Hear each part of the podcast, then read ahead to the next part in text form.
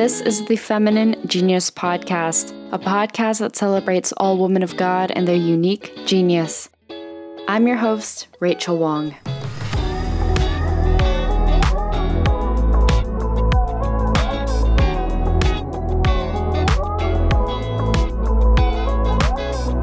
One summer, Lauren Costabile served at a camp for children and youth with special needs. In her nervousness, she connected with a camper with Down syndrome, and for her, that connection was like receiving a hug from God. As she learned more and grew in her desire to serve this community, she founded the organization Hearts of Joy International, which provides heart surgery for children with Down syndrome in countries where families can't afford medical care. In this episode, Lauren and I talk about how she founded Hearts of Joy International, her deep desire to serve others, and how our little yeses help us live out our God given plan and mission for our lives.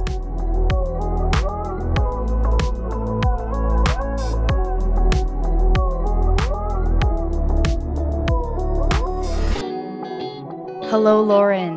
Hi. How are you? I'm great. How you doing? I'm doing well, thanks. Welcome to the Feminine Genius podcast. It was just so great to see your name pop up in my inbox a couple months ago, so I'm glad that the Lord made a way for us to connect. And uh, maybe just as we get started here, I was wondering if you could share with listeners a little bit about who you are and what you're doing right now. Yes, first of all, thank you so much for having me. So, I'm Lauren, and I am the founder of Hearts of Joy International, and we provide life saving heart surgery for children with Down syndrome. And so, I have about 14 years' experience with the special needs population. It's what makes my heart beat, it's my passion, it's what I love. It's uh, helped me to grow in my faith and just discover God in new ways. And uh, there's much more to that story and who I am, but that's kind of me in a nutshell. Yeah, just loving people with disabilities and um, mm-hmm. desiring to spread joy in our world. Yeah, and just before maybe I ask you to share a little bit more deeply about your own personal faith journey, like I was curious to know like what it is that perhaps moves your own heart. And I think that's going to be a word that we use a lot today is heart, right? What is it that inspires you about this particular population of those with special needs or those with disabilities? Do you have a particular, I guess, relationship with the community or? Yes, absolutely. So, going back to your first question, so uh, my personal faith journey, it was always kind of like a, a chore for me, something that I checked a box like I'm Catholic, I'm going to Mass, I'm saying grace before meals, but I didn't know the importance of that personal deep relationship with Christ until a little bit later on in my life. And so growing up, my family is wonderful, super Catholic, big Italian family, like always sitting around the dinner table and everything is centered around food and spaghetti yes. and meatballs. like, yeah, that is my family. Um, love them. But like I said, it, it, it wasn't until yeah, I was out of high school into college and I had like a real encounter hmm. with God. And that actually was with a person with disability. So when I was 17, I uh, was volunteering at a camp for children with all special needs, and I mm-hmm. had never really had much experience before that. So I was really nervous, yeah. to say the least. So funny to look back on this now, too. Um, but I just didn't have much experience and I had never really met someone with special needs or someone that was so different than than me and what I was kind of used to being surrounded by at that point in my life. And so I just distinctly remember. So I was a counselor, and uh, we were assigned different campers, and we were in a room with like a hundred people and different, you know, campers and counselors, and everyone was getting um, assigned their groups. Mm-hmm. And kids are running around screaming.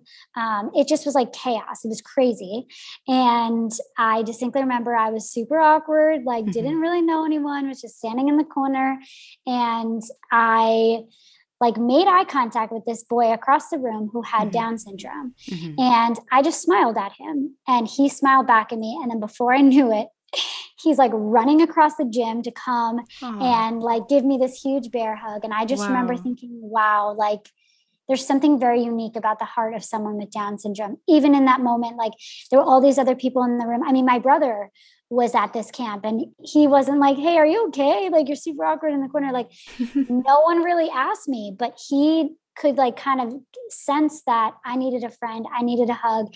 And we got to talking. It was also his first year at camp. We just like hit it off, we connected, and he's just such a wonderful, joy filled person. And I just remember being like, whoa, I feel like that was God coming to give me a hug. And it just really just showed me how special the heart of people with disabilities, but in particular, Down syndrome. Mm. And I, I learned a lot during this camp, and it kind of laid the foundation of just my passion and my desire to serve this community. Like i i just get got to know this this boy more and then i found myself just hanging around all the people with down syndrome in particular. I, I don't know like it's just like god placed it on my heart and i was very very drawn to that and we just had such a blast at this camp and it, it was the first seed that that the lord planted like this is what you're going to do this is why you're mm. here this is why i created you. And obviously it wasn't all in one swoop that god told me all these things you know you learn over the course of time but that was that initial seed that it was just undeniable. I was like this is there's something really special about these people and i i want to be around them. I want to be more like them. I yeah i want to be a part of that. Wow.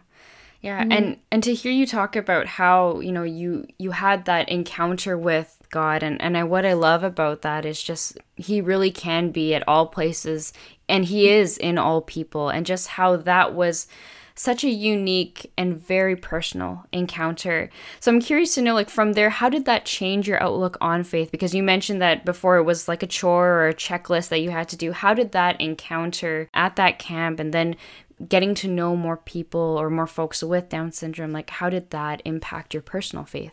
Yeah, I think I started talking to God more because mm. I recognized him in these people. And so I started to talk to him like a friend, whereas before it was like, I have to say these prayers, I have to do this routine, I have to go to Mass. Like I said, that that checklist of like i have to rather than the lord inviting me into a relationship mm. and i learned that through the relationships with these people and i just started to like open my ears more at mass and then the lord speaks to you when you're more open to like what he's saying. And i just really started to develop that personal relationship. And i realized okay like i am here for a purpose. Mm-hmm. god has a plan and a mission for my life. And i can only accomplish that with him by my side. Like he's the one who designed this. And uh, yeah it was kind of like a slow process into also surrounding myself with a community of people that mm-hmm were faithful, that were going to church and understood the faith in a similar way than I, that I did, and that I could learn from, that could teach me more about it. I think I always say, like, you become, or someone else said this, but you become like the five people that you hang out with the most.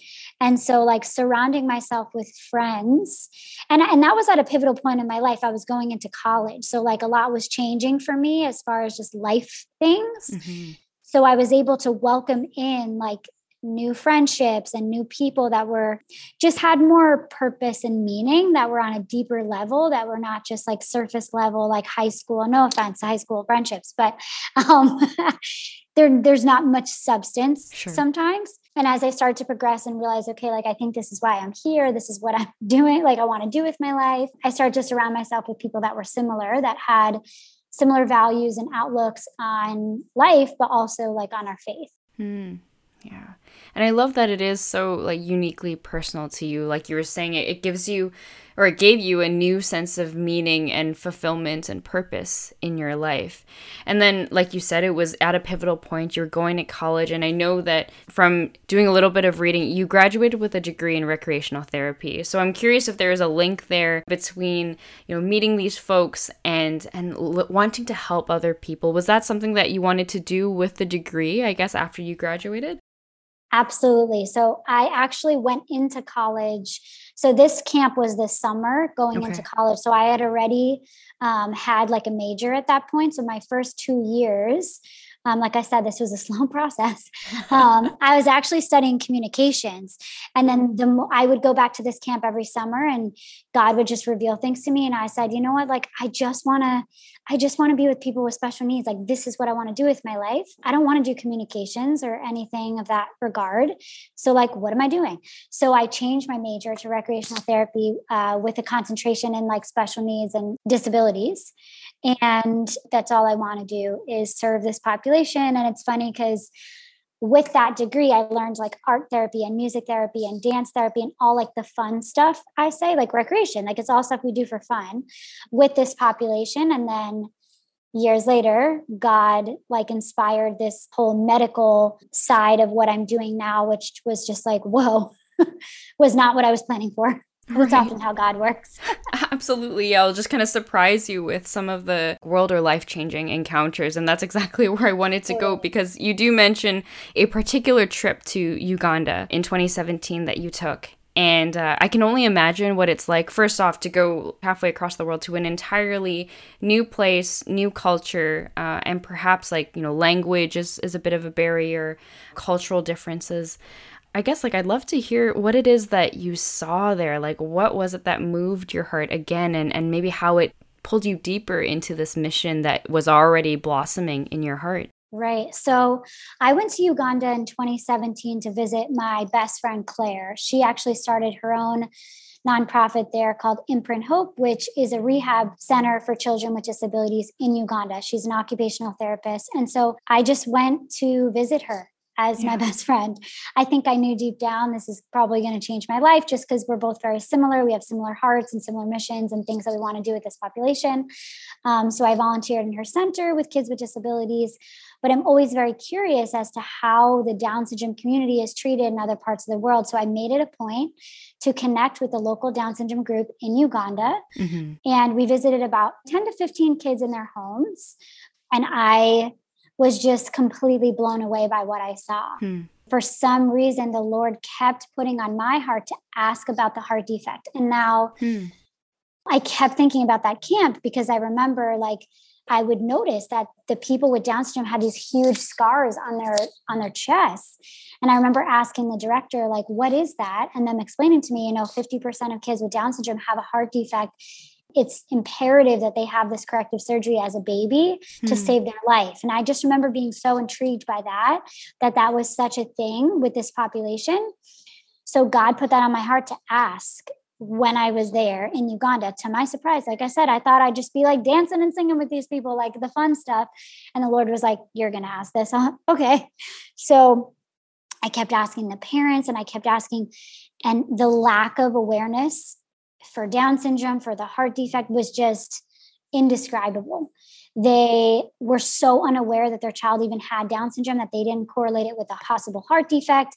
They didn't know that was possible. And I remember the man in charge of the organization telling me, Yeah, you know, we've lost a lot of kids this year, like they've passed away and we don't know why. So there was a huge lack of awareness for what mm. was actually happening. And in my head, I'm like, That is so preventable. Like, this is crazy just because these people are born in a country that doesn't understand them it means that they don't get to survive. Like that just didn't add up in my brain or my heart. And also the lack of acceptance for people with down syndrome in particular. All disabilities there's a huge stigma in uganda in particular um, that their life is not worthy that they don't deserve to be living or they don't deserve you know to be treated with medical care or anything like that and in particular down syndrome because it's physical. So you can tell physically that something is different with the child. And so it was just very sad for me. And i just i couldn't believe it because i love them so much mm-hmm. that they were trapped in this culture that didn't understand them and no one was fighting for them.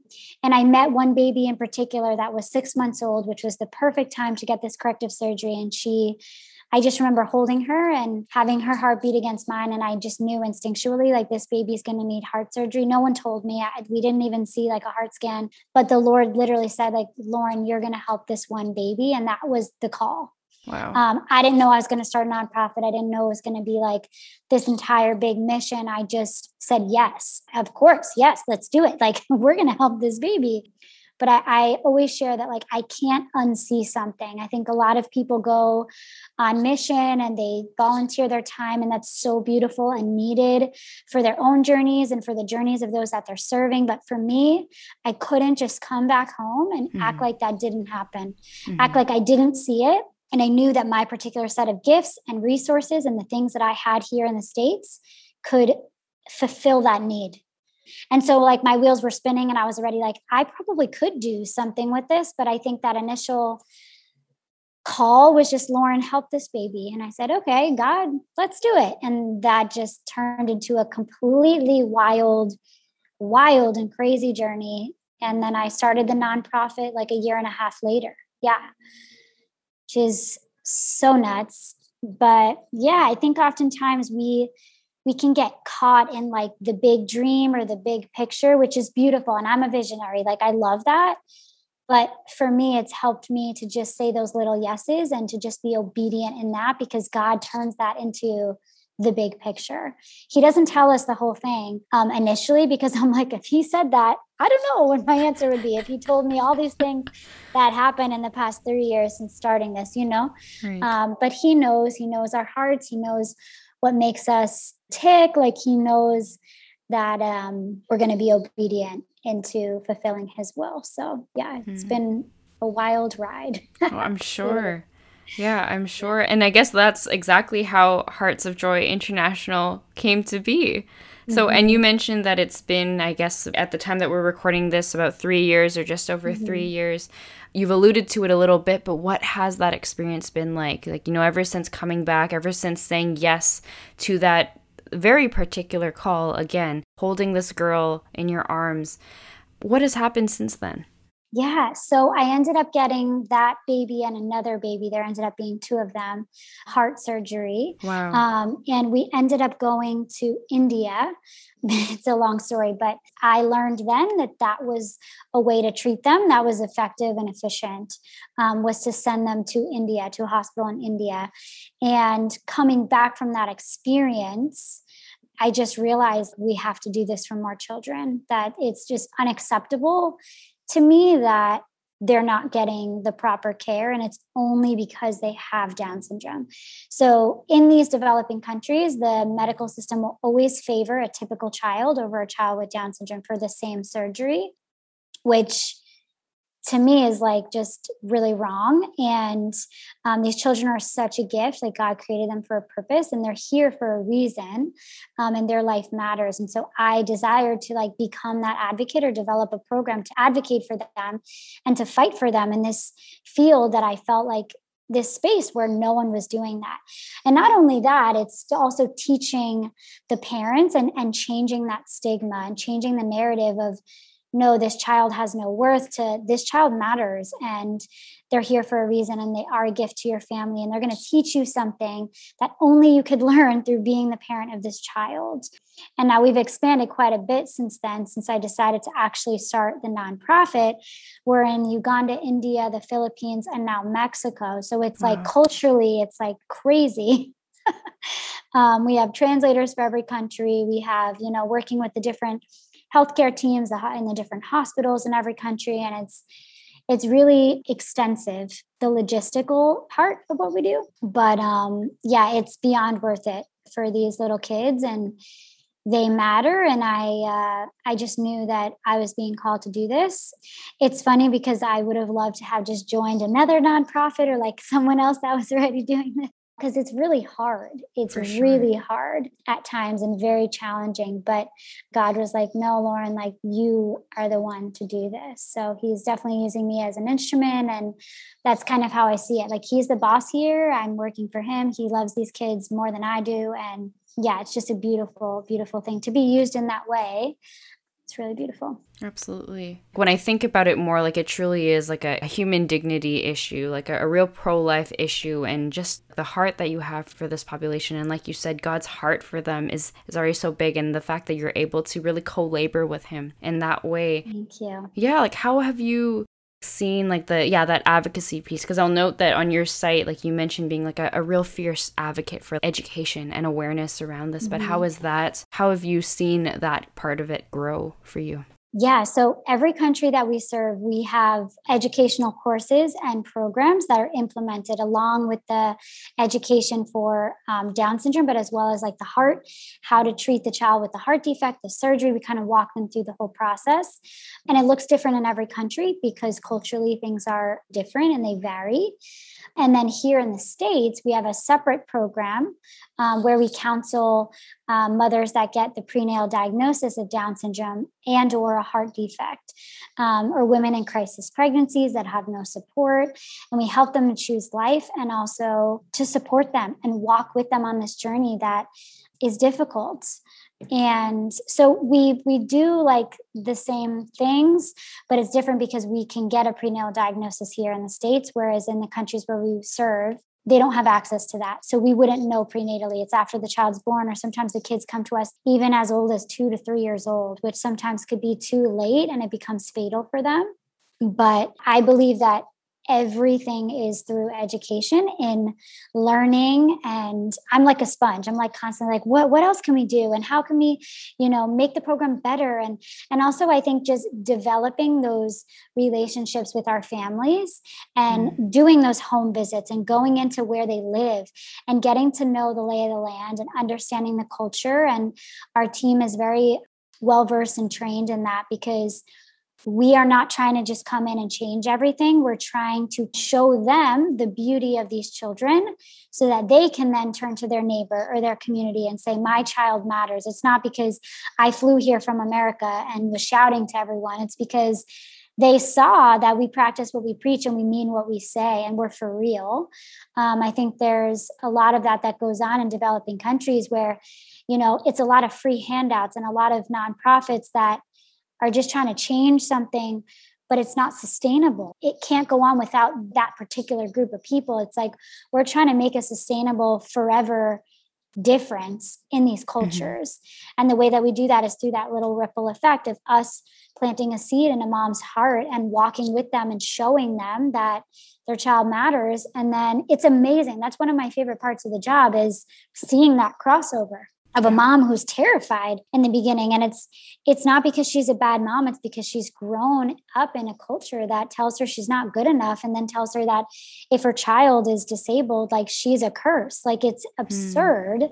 and i think if you ingrain that in someone's mind for you know hundreds of years they're going to believe it after a while so we are kind of going against a culture which can be difficult but it's like my my favorite part is when that turns and they realize whoa you're right. My child is beautiful and I can take care of them. I have the tools, I have the resources, I have the strength to do this. Because oftentimes these women feel very incapable and it's only because they're not supported.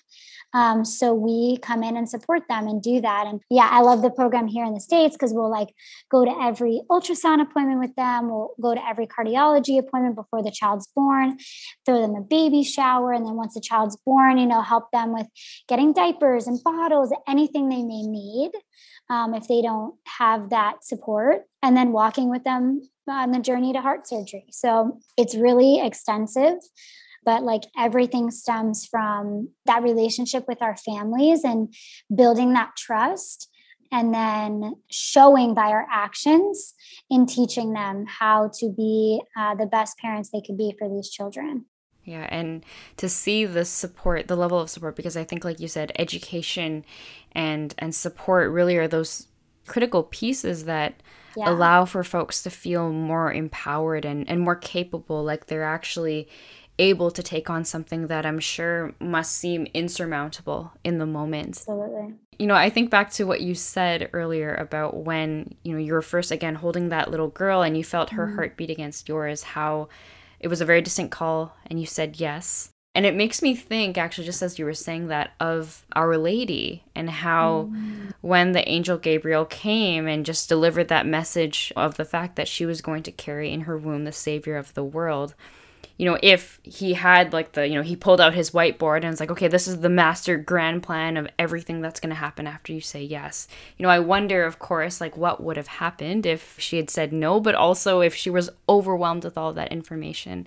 And I think what you pointed to, Lauren, is just the fact that it's those little yeses. I think you were saying earlier, it's those little yeses, little fiats, and just how every step of the way uh, you were supported by your community, by our Lord, and how now you're able again to to really reciprocate that back for other women. So I just find that to be really incredible. And just to see the inspiration of Our Lady. And notice the little miraculous medal that you're wearing. Mm. Folks can't see it, but I just yeah. noticed that and I was like, oh, that is so sweet. So just to have Our Lady's mantle wrapped around you as you're doing this ministry.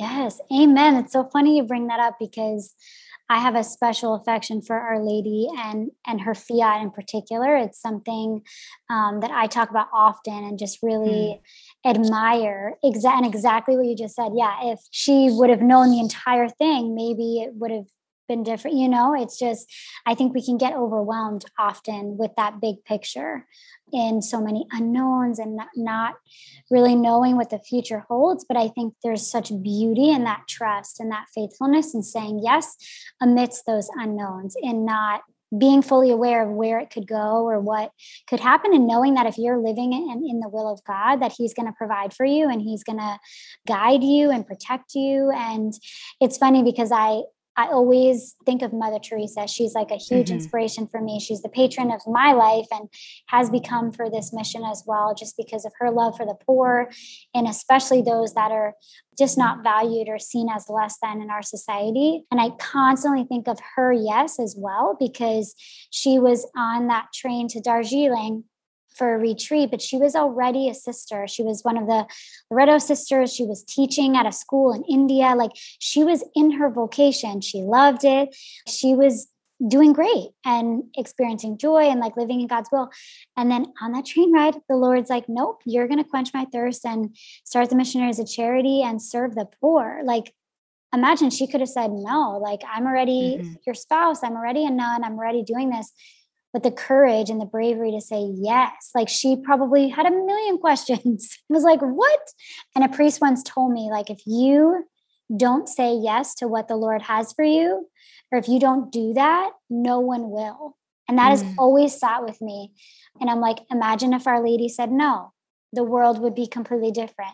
Imagine mm-hmm. if Mother Teresa said no, there'd be thousands, if not millions of people's lives that were not impacted by her that like it's just so many vocations would have been missed. Like i think of it like that that that's how powerful like your yes is. And however big or little that is it's it's all part of like god's greater plan for humanity. And i just the fiat is like yeah it's something very special to me that it's a daily reminder to just be obedient and saying yes. And even if you don't know what the outcome is i think that's where true faith um, and true trust is built. Mm-hmm. Yeah, I remember Pope Francis in one of his, I think it was a letter that he wrote uh, just on the topic of vocations, actually, just since mm. you mentioned vocation, just around, and I'll totally paraphrase it, but it was something to the effect of there is no faith without risk.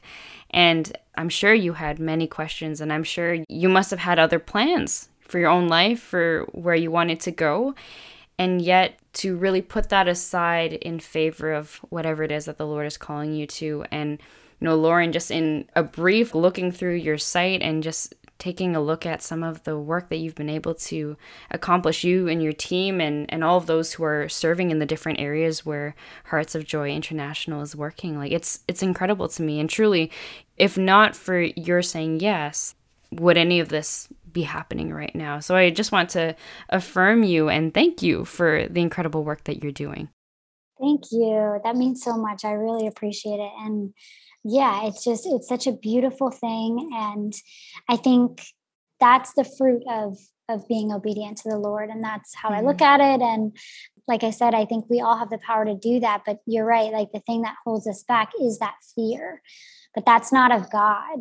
And I almost think like when that fear does come in, it's almost like for me, it fuels me because I'm like, oh, like the devil's trying to stop this. This must be God's will. You know what I mean?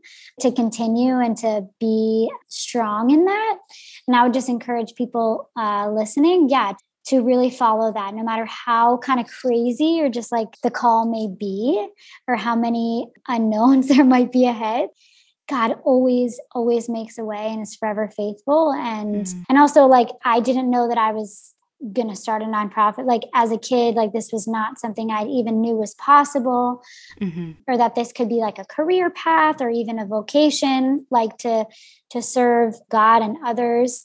But it's just so so beautiful, like how God uses your gifts and talents because this is this is what He's done with me. Like it just it makes sense. It's the next natural step for me, even though it may not make a whole lot of sense to some some other people or people may not understand like your particular call. We still have to follow that and be obedient and like trust the lord that he knows better than us. Yeah i could have never imagined even when i started this i just thought we were going to do uganda and india and now we've expanded to five countries. We have this whole program here in the states. Like he's just really um, bearing so much fruit from that initial yes and then mm-hmm. all the yeses that have come thereafter and the million more that I will be saying throughout my life. For sure. Amen. Um, oh my goodness. That's yeah, that's what he does, which is awesome. It's incredible. And and I think from there, like just as maybe like as we wind down, I would love to hear from you like when it comes to this this population that you've really grown your heart for like I guess the image that's coming to mind is how in many of our lives, like there is that particular thing that God, I guess, draws us into. And, and for you, it was this heart for those children with Down syndrome and how He's really grown and expanded your heart.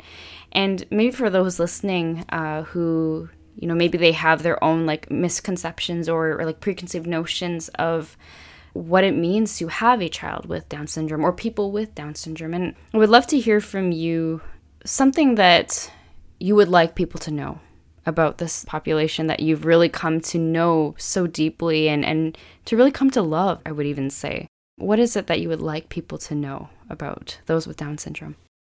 Yeah, I would like them to know that they're a gift. And I know I've said that many times, um, and it may seem cliche, but any child is a gift. And any person is on this earth for a very distinct purpose. And to know that, like, it's such a gift to have these people in our lives. I mean, I believe personally that they're like little angels sent here to help us get to heaven because they are such a reflection of God's love. And I would love for people to understand who they actually are rather than basing their judgment of that type of person on a preconceived notion of what maybe the media says or what doctors say when they give that diagnosis. Because oftentimes those ideas of of people with Down syndrome are false and not the reality of what they actually are or who they are um, and the dignity and the joy that they possess. Hmm.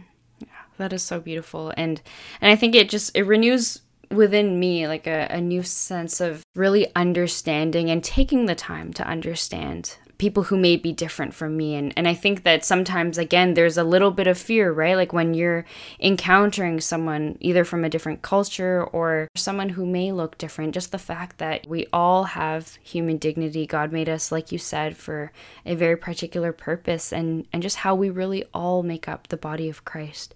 Uh, so mm-hmm. I'm so appreciative of that. And I think maybe just as we we tie it all together, you know, we talked about Mary and you mentioned Mother Teresa as well. So two uh, like John Paul II talks about Mary as that highest expression of the feminine genius. And for yourself, Lauren, I'd love to hear from you how you've seen throughout the years that you've been doing this kind of work and how it's inspired and moved you, how you've seen your feminine genius grow and flourish yeah i think it's it's really helped me to recognize that i myself have gifts and things that i could use that that god has given me for this particular purpose in serving others and spreading his love and really owning that. I think we all have strengths and weaknesses, but God uses all that for his glory and recognizing, yeah, just that motherhood in me, both spiritual and then hopefully one day physical, but and really like that nurturing side of just who I am and how how God has created me so specifically as a woman to serve and to love and and to be a mother to so many in a way as well even to the mothers that we serve i feel like sometimes i'm a mother i'm a friend i'm a sister mm-hmm. you know all these beautiful um, roles that i can play in supporting these women and and helping them to realize that they were created for a purpose and they're the, this child's mom for a reason. It's like it's a beautiful kind of like circle that we find ourselves in in in this mission and um, just celebrating that. And and allowing people to have the space of fear of the unknown and not like saying no you can't feel that because that's our human nature. And i think with the diagnosis of down syndrome there's a lot of fear there's a lot of unknowns we can wash that away when we tell them the reality of this child and, and give them that education and and the facts. But yeah just me personally like discovering my own gifts and and realizing that yeah the lord wants to use them for his greater glory. Um, and that's just that in and of itself is such a beautiful thing. Absolutely. What a gift that is and what a gift you are. Thank you for your time today lauren. It was just so yeah. great to meet you. Thank you so much. This is awesome. Thank you thank you and maybe as we close would you be able to lead us in a prayer yes sure of the Father and the Son, Holy Spirit. Amen. Lord Jesus, we thank you for this day and we thank you for all things in it. We just thank you for this beautiful conversation. We pray that you continue to bless all of the families and the children that we serve at Hearts of Joy. We pray that you bless everyone that listened, um, that they may be inspired to say yes and be obedient to your will for, for their lives. We pray that you continue to bless Rachel and her work with this podcast and all the beautiful people that she will interview. And we just thank you, Lord, for our individual gifts and we just continue to uh, pray that you help us be able to use them for your glory. And we say all this through Christ our Lord. Amen. And Son, Holy Spirit. Amen. Thank you, Lauren. Yeah, this is great. Thanks so much for having me.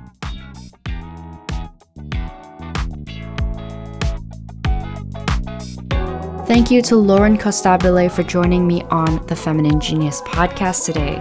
You can learn more about the important and life changing work that Hearts of Joy International does by visiting heartsofjoyinternational.com.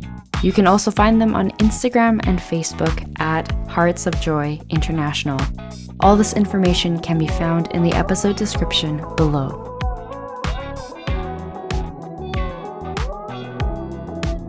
You can learn more about the Feminine Genius podcast by following us on Facebook and Instagram at FemGeniusPod. And you can listen and subscribe wherever you find your podcasts, including Apple Podcasts, Google Podcasts, Spotify, and many other platforms. All of this information can be found on our home on the web, femininegeniuspodcast.com. We'll talk to you soon, and God bless you always.